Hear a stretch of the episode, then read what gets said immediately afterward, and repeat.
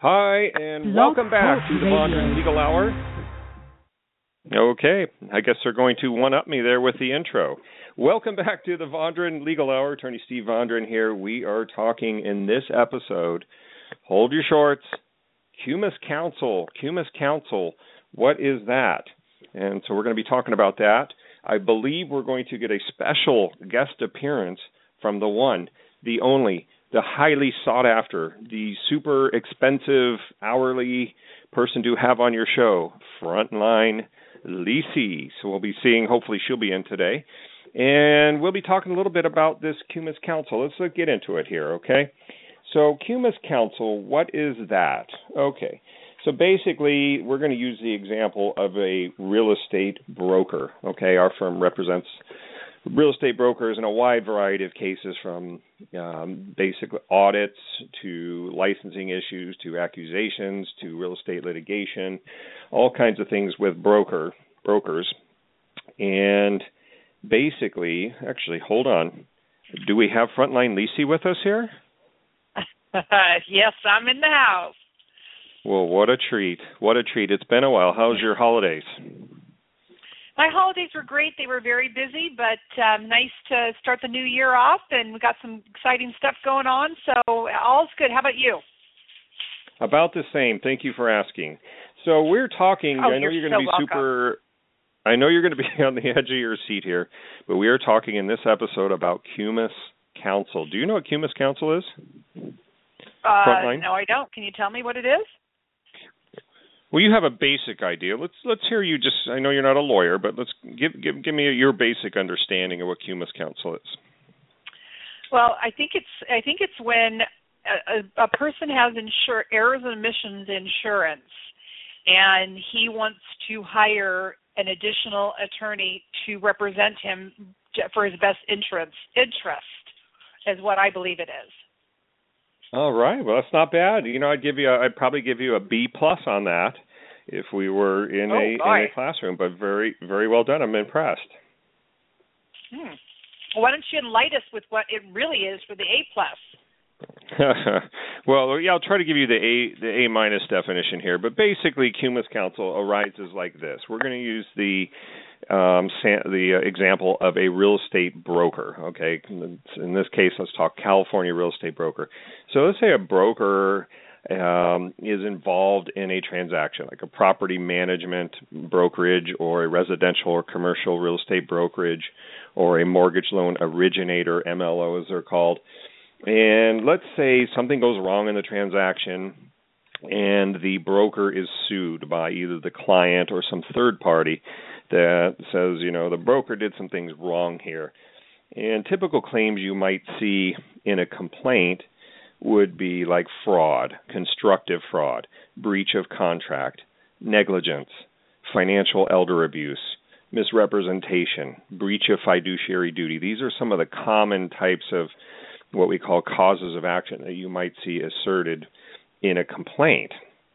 So the broker, in most cases, a not all cases, but in most cases, a broker is insured with an insurance policy, E and O, which covers errors and omissions. Okay, so and and different policies cover different things. You can pay for more coverage and get more coverage, and and pay for less and get less. So you know, so but the insure the broker in this situation being sued would basically tender the defense to the carrier saying hey i'm being sued uh, thank god i have insurance. Will you provide a lawyer for me? Will you provide a defense counsel? And the insurer will then pull up the policy and they'll look it over and they'll say okay are there any deductibles? Okay um, do we have to cover for the the grounds that are set forth in the lawsuit? Do we have to cover this or not?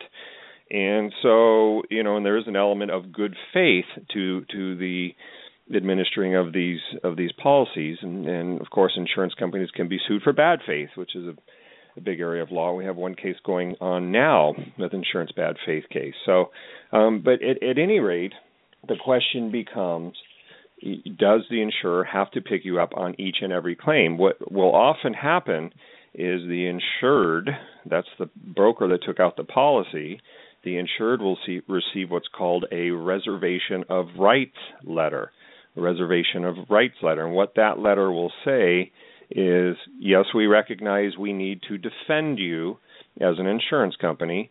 However, we're going to reserve our rights to come back to you as the broker for indemnification to pay us if if it turns out that fraud is proven, for example, or breach of fiduciary duty is proven, something that's not covered, then we reserve our rights to come back to the broker. So of course this com- creates a inherent sort of conflict where you have an insurance company that's out for its own interests, of course, uh, to protect themselves and to not cover a claim if it's not covered. And you know meanwhile also to make sure that the insured has is defended. The insurance company has a duty to defend and a duty to indemnify the broker for any losses so i know the language gets a little tricky here but that's basically what goes on and so in that circumstance the broker who may be placed at a conflict because remember the broker is going to be dealing with the um, insurance or, or the uh, law firm that is appointed by the insurance company. The, the broker has no say in who's going to defend him or her. So the broker is at the mercy of whoever the the insurance company appoints, and there may be an inherent conflict there. So why? Because the law firm wants future business more than to protect you. They want future business from the insurance carrier. So there's a inherent conflict there of whose duties are the law firm going to protect? Are they going to protect the insurance company and try to find that maybe your case was actually fraudulent and not covered, or are they going to protect the broker? and so forth and so on. So, but you know, this is not to say that you can't get a good defense with um, an insurance defense company. It's not to not to suggest that at all.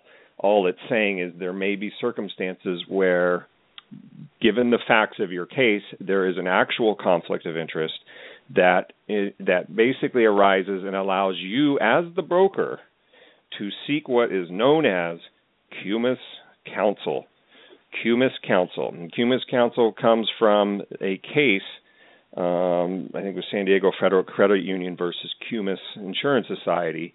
It was a San Diego case and so forth and so on. But that case basically held that where a, an insurance carrier reserves their rights um, and sends uh, issues a, a, reservation of rights letter that the broker, and let's just call it, it's called a broker in our example, has a right to seek independent counsel and have the insurance company pay for it. So you you seek a cumis counsel that will is basically a lawyer of your choice that meets certain criteria, minimum 5 years litigation experience in in defense of similar claims and um, you know there's only a there's a certain fee that can be charged it has to be a a fee that the insurance carrier would normally pay but if the circumstances arise as a broker, you have a right to investigate whether or not you want to seek the appointment of cumis counsel. So, you know, these are the kinds of things that pop up in, in broker litigation, broker arbitration, you know, where you may say, look, I need someone to look out for my best interest. So that's basically what cumis counsel is. What do you think? Well, um, it's interesting because, I mean, I remember a case that we had years ago, and it was a lawyer, I believe, and he had a lawyer. He obviously had E and O insurance, and so his his carrier picked up his defense per se. But I remember there was something in there that they said, "Oh, because of this, we don't have to cover him in this particular scenario." So it almost it almost yeah, you want to have E and O insurance, but it almost sounds like it's kind of could be detrimental to you in a sense. Yeah, and I and and I know the case you're speaking of. I remember it uh, vividly, and it was the the insurance defense attorney was not really gung ho. In fact, he seemed disinterested in the case and just right. was kind of going along for the motions. And eventually, we we got the case settled and and so forth and so on. But but but yeah, and and so that's really one of the one of the um, key things I think as a a broker. If something if you're sued and you get this lawyer which is is not uncommon they have lots of cases the insurance defense carrier that's appointed by the insurance company has lots of cases and they're usually they're getting paid let's just say 125 150 an hour something in there they they work at a reduced rate because they get tons of business from the insurance company. So obviously their loyalty um you know I, it, it to me it's a divided loyalty. It's obviously there's a strong financial incentive for the insurance company to keep the the carrier happy. And you know but you, you know you you have this problem of is the this insurance defense firm really in your corner slugging it out for you doing everything possible to find this to be a covered claim versus an uncovered claim and so that's really where the conflict arises and that's where really where you may need to even if they won't appoint a CUMIS counsel at their cost, you may need to consider having one at your own cost to oversee and basically, I don't want to say micromanage, but keep a close eye on this law firm to make sure you're getting a fair, honest defense. I mean, we've seen a, a case um, very recently where the insurance defense counsel, you know, basically, you know, we're not going at it with full gusto. Let's put it that way. But um, so anyway, but that's the basics of CUMIS counsel. And if you have a situation as a broker where you're being sued or brought into arbitration or you know this that and the other, and you you believe it's a covered claim, uh, you're issued a reservation of rights letter, you owe it to yourself to to give us a call and have us look and investigate whether CUMIS counsel is proper. Now realize there is a California Civil Code section 2860 if you're considering um, getting CUMIS counsel, it may be a code section you want to look at. That section basically tried to limit the the times and the in the manners in which an insurance carrier has to has to actually provide CUMIS counsel. So that is a statute that's relevant, um, and we have more information on our website on that, cumiscounsel.info. That's CUMIS, C-U-M-I-S, counsel, C-O-U-N-S-E-L dot info. And so we got a blog that we wrote on that, and so we have some information there for you. But anyway, that is the wonderful, amazing world of CUMIS Counsel. Well, it sounds exciting. And as Forrest Gump used to say, that's about all I got to say about that. That sounds more like Bill Clinton. Well, you know, it's it's kind of it's kind of sad if you think about it. You you hire you hire and uh, you you get E and O insurance to protect yourself. And I mean, back to this other case that we had in, in particular, the attorney had really no knowledge. I mean, he was not even he didn't know what was what and I, if I was the if I was the person being represented by a lawyer that in my opinion didn't really know what the, the case was even about. I mean, it was just like he was just there, just flying by the seat of his pants, and I, I just think it's bizarre. You get insurance to get protected, and yet when you need it, you get somebody that maybe doesn't even really give a rat's toots about your case. Yep, it's. I agree. It can tend to be the luck of the draw at some point, but um, at any rate, right. yeah, those are all great points. You're absolutely right. You know, an insurance defense counsel may not have the precise specialty for your case, but you need to look at that when you when you see what attorney is appointed for you you look them up on the bar, you look them up on their website, and see see what exactly they've done. And then I, you know, I would contact them to see what their strategy is. And if they don't sound aggressive enough for you, you need you you need to think about it a little bit. And you know, we can be reached for a consultation to discuss your case in CUMIS Counsel. Uh, no charge for the initial consultation. Give us a call and just say, "Hey, I need to talk to Attorney Steve about CUMIS Counsel." That's all you need to do and you can reach us at 877 276 5084. Once again, Frontline.